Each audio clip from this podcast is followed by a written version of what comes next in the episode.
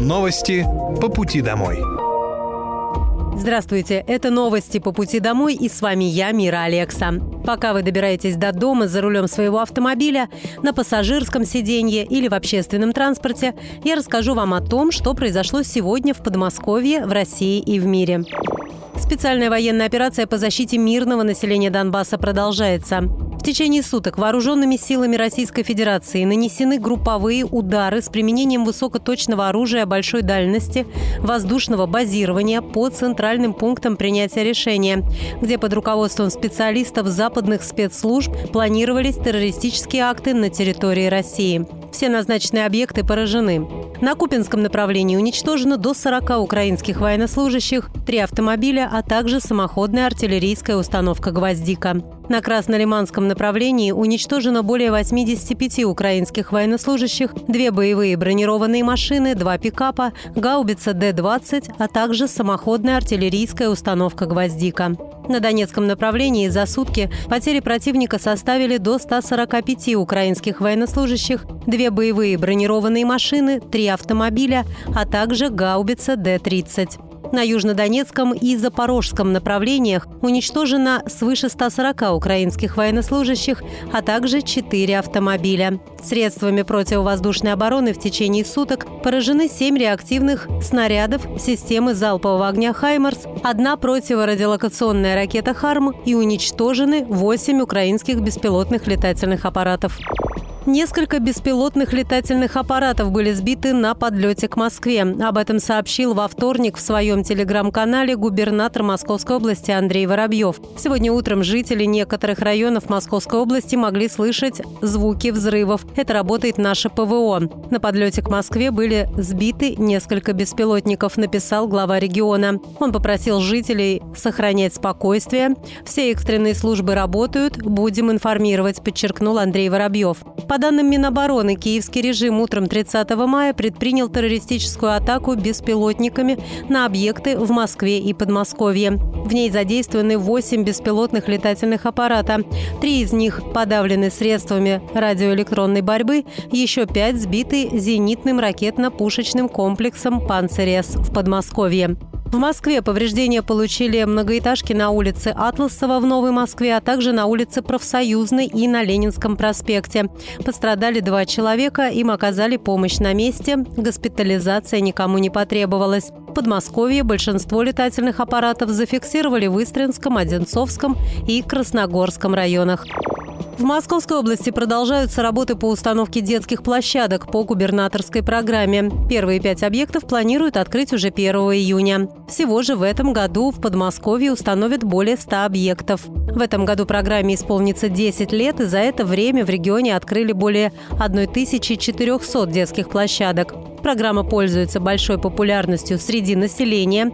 Уже несколько лет десятки тысяч жителей принимают активное участие в голосовании по выбору мест их установки. Благодаря им было отобрано 134 адреса, где в этом году установят новые игровые комплексы для детей. Площадь комплексов составит от 300 до 450 квадратных метров. Они рассчитаны на детей разного возраста. А новыми тематиками в этом году станут физика, модерн, модерн, география, технология и космос. Все площадки оборудуют безопасным резиновым покрытием и удобными игровыми элементами. На них разместят скамейки, урны, камеры видеонаблюдения, освещение и металлические ограждения. Первые пять площадок откроют 1 июня в четырех округах Подмосковья. Две из них появятся в Люберцах, остальные откроют в Домодедове, Дубне и Клину. Узнать, где еще откроют новые детские площадки, в этом году можно на сайте Министерства благоустройства Московской области. Ранее губернатор региона Андрей Воробьев отметил важность обеспечения